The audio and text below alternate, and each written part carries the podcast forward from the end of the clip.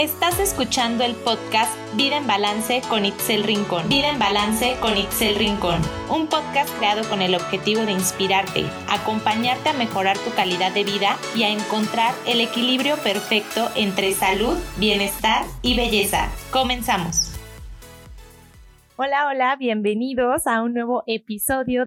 Si me escuchas bastante lejos y muy bajito, seguramente es porque dejé mi micrófono prendido varios días y seguramente se me está acabando la pila. Siempre me pasan este tipo de cosas con la tecnología, la verdad no me di cuenta.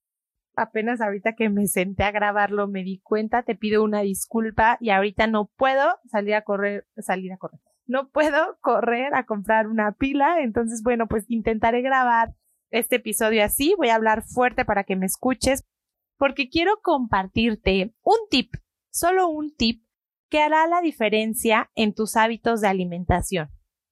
¿Por qué? Porque cuando pensamos en tener un estilo de vida saludable, un estilo de vida en balance, en automático nuestra mente parece que se bloqueará y lo primero que pensamos es, qué difícil, ¿cómo lo voy a hacer? ¿Qué voy a comer? Pero la realidad es que a pesar de que tener una dieta perfectamente balanceada en macronutrientes y en calorías sí tiene algo de ciencia, la realidad es que hacer un cambio de hábitos es el primer paso hacia una vida más saludable y eso no tiene tanta ciencia, o sea, ahí no nos tenemos que preocupar tanto por calorías, por macronutrientes, el primer paso es empezar a consumir alimentos más naturales y más saludables. ¿Y a poco no te ha pasado? O sea, yo la verdad sí, sí soy de las personas que creía que tener una vida, un, un estilo de vida balanceado, que comer saludable, que llevar una dieta era difícil, que era complicado, que seguramente no iba a durar mucho en la dieta y que la iba a romper, porque yo sí tenía estas creencias limitantes. Y al igual que yo, sé que hay muchas personas que piensan eso si tú no piensas esto, si tú no crees que tener una vida balanceada, que llevar una dieta saludable, que ser fit es difícil, de entrada te felicito porque no tienes esta creencia limitante y eso ya es una ventajota.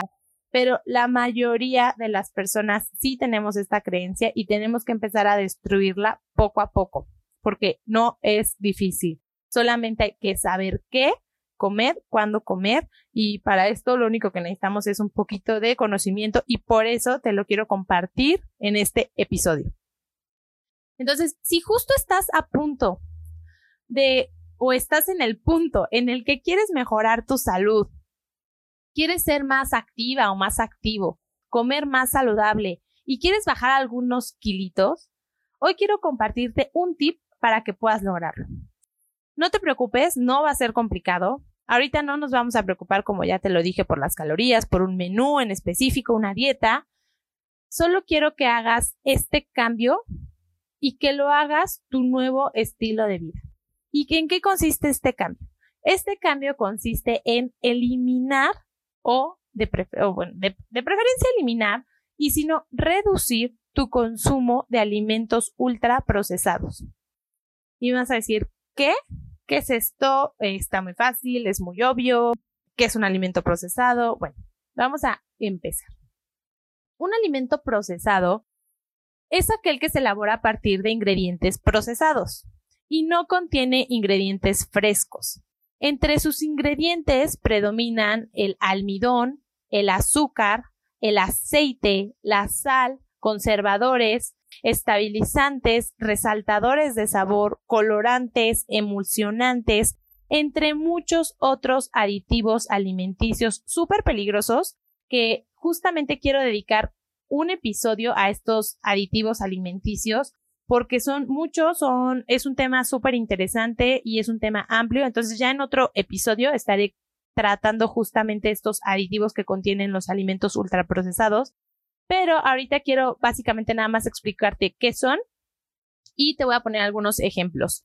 Los ejemplos de alimentos procesados son galletas, que vienen obviamente empaquetadas, el pan empacado, los cereales, las bebidas energetizantes, las salchichas y en general todos los embutidos, todos los embutidos que te puedas imaginar, que el pepperoni, que el salami, incluso el jamón, todos los embutidos son procesados, también los helados, y más si son prácticamente sintéticos, no son helados naturales, son, los helados son procesados, los nuggets, los nuggets que pueden ser de pollo o de pescado, que se, se, supone que son de proteína, pero la verdad es que no, normalmente son los desechos de esas carnes, entonces ya, ya, y además llevan un proceso para la elaboración de estos, por eso ya entran dentro de los alimentos procesados. E incluso también algunas papillas comerciales para bebés son alimentos procesados. Imagínate, les estamos dando a nuestros bebés alimentos ultra procesados. Por supuesto también las hamburguesas, las pizzas, los refrescos y muchos otros alimentos entran dentro de esta categoría de alimentos ultraprocesados. Como puedes ver con estos ejemplos, estamos rodeados de alimentos procesados e incluso hemos hecho de estos alimentos parte de nuestra alimentación habitual. Porque son alimentos que son mucho más fáciles de consumir, son más fáciles de encontrar, no requieren de tiempo de preparación y además están estratégicamente diseñados para que nos volvamos adictos a ellos. Desde cómo elaboran el empaque, ya viene, ya vienen como ahí jugando con nuestra mente. Desde cómo elaboran el empaque, la publicidad que hacen, las fórmulas. Las fórmulas están científicamente calculadas para activar en nuestro cerebro los centros de placer a través de una combinación exacta de ingredientes. Y si queremos reducir nuestro consumo de alimentos ultraprocesados, tenemos que recordar por qué comemos. A ver, ¿por qué comemos? En teoría comemos para nutrir a nuestro cuerpo, a nuestro cerebro, para tener la energía y la vitalidad para realizar nuestras actividades de manera óptima. Y justo los alimentos procesados, ¿qué crees? No hacen esto. Los alimentos procesados no nos nutren. Los alimentos procesados engañan a nuestro cuerpo y a nuestro cerebro porque nos llenan de momento y generan esta especie de saciedad, y lo estoy diciendo entre comillas, momentánea. Nada más estamos engañando a nuestro cuerpo, a nuestro cerebro, nos llenan de momento y nos dan un placer instantáneo que creemos que con eso ya nos estamos alimentando y en realidad no es así. Lo único que estamos generando en nuestro cuerpo es un círculo vicioso porque entre más procesados estén los alimentos, menos saciedad nos dan. Por eso al poco tiempo queremos seguir comiendo más de esta comida chatarra, porque no nos están saciando, porque los altos niveles de azúcar que contienen hacen que nuestro cuerpo todo el día nos pida más y más azúcar, además de que muchos de los alimentos procesados contienen combinaciones adictivas. Como casi la mayoría de los alimentos procesados contienen muchísima azúcar, Acuérdate que cuando consumes azúcar es el, azúcar es igual, casi igual de adictiva que la droga, que la cocaína. Entonces, cuando tú ya le diste a tu cuerpo azúcar, al poco tiempo te va a decir que me hace falta más, quiero más, quiero más, quiero más, quiero más. Entonces, como ya te lo había explicado creo que en otros episodios, se vuelve un círculo vicioso y no paras de querer consumir azúcar y alimentos procesados porque ya entraste en este círculo vicioso. Esta debería de ser una razón suficiente para dejar de consumir alimentos ultraprocesados, ¿a poco no? Pero bueno, si esto, por si esto no fuera poco, por si esto fuera poco, más bien, quiero que sepas que además de los altos niveles de sobrepeso en el país que se asocian a este consumo de alimentos procesados, quiero que sepas que también los alimentos procesados están vinculados a la presencia de cáncer en las personas que los consumen. ¿Por qué es esto? Debido a la gran cantidad de aditivos y a la pobre calidad nutricional que poseen estos alimentos. Además, pueden producir cambios metabólicos nocivos. Imagínate, generan sobrepeso. No nos están nutriendo, no nos dan el aporte necesario para que nuestro cuerpo funcione adecuadamente. Contienen sustancias adictivas, están asociados ah, con grandes enfermedades, no solamente el cáncer, sino la diabetes, la hipertensión, muchísimas enfermedades y no nos ayudan a tener un estilo de vida bueno. Ya con esto debería de ser suficiente razón para dejar de consumirlos. Pero la realidad es que si tú quieres bajar de peso, tienes que evitarlos lo más posible. Y yo sé que a veces parece ser difícil porque cuando estamos acostumbrados a comer este tipo de alimentos, pensamos que esta es la comida y que si nos quitan estos alimentos, no sabemos ni qué vamos a comer. No quiero que te sientas abrumado, que te sientas abrumada con esto. Entiendo que es un proceso de desintoxicación. Yo también ya pasé por él e incluso algunos alimentos todavía estoy trabajando para dejarlos. Entonces yo lo que te quiero proponer es que vayas quitando poco a poco estos alimentos porque literalmente para mí es como irte desintoxicando, como si estuvieras dejando una droga, literalmente. Así es el proceso de dejar los alimentos procesados. Por eso te digo que es como un tip súper fácil, según esto, súper aparentemente obvio, pero tiene su chiste y entiendo que puede ser difícil y no quiero que te frustres con esto. Entonces, ¿qué hice yo? Yo primero dejé de consumir los refrescos. Creo que ya te había platicado, pero antes consumía refrescos normales, después me, me dejaba tomar refrescos light y los cero y todos estos. Entonces, bueno, yo feliz consumía mis refrescos cero, mis refrescos light, pero esto tampoco me hacía bien. Entonces, de pasar de los normales, pasé a los light y de los light los quité al 100%. O sea, ahorita sí ya te puedo decir que ya llevo una vida libre de refrescos al 100. Entonces, ese puede ser un primer paso para ti. No digo que tenga que ser así, a lo mejor tú primero quieres quitar los embutidos o los cereales, pero bueno, así me funcionó a mí y es lo que y te estoy compartiendo mi experiencia para que eh, a lo mejor te puedas dar una idea de cómo lo hice. Primero, consumía refresco casi diario en la comida. Después pasé a consumir los light porque, bueno, no tenían calorías y se supone que no te engordan y ese es otro tema. Y después, cuando vi que eran muy malos y muy dañinos para mi salud, no los dejé así de que ya mañana dejo de tomar refresco. Fue poco a poquito, empezaba un día sí, un día no. Es que literal era una adicta, o sea, eso es como un adicto literal.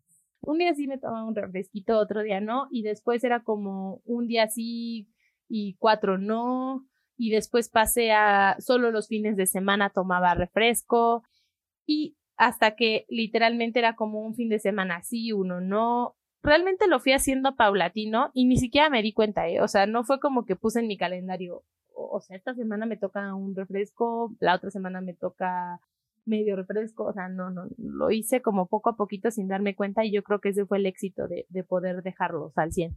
Y no fue un proceso rápido. Desde ahorita te digo que me tardé yo creo que como un año o más en dejarlos al 100%.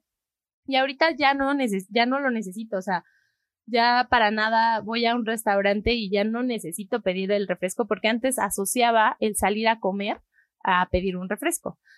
Y ya ni siquiera eso, o sea, ya voy a un restaurante y lo que pido es agua natural y si tengo como ganitas de sentir como la sensación del refresco, pido un agua mineral con limón y eso es lo más que llego a tomar.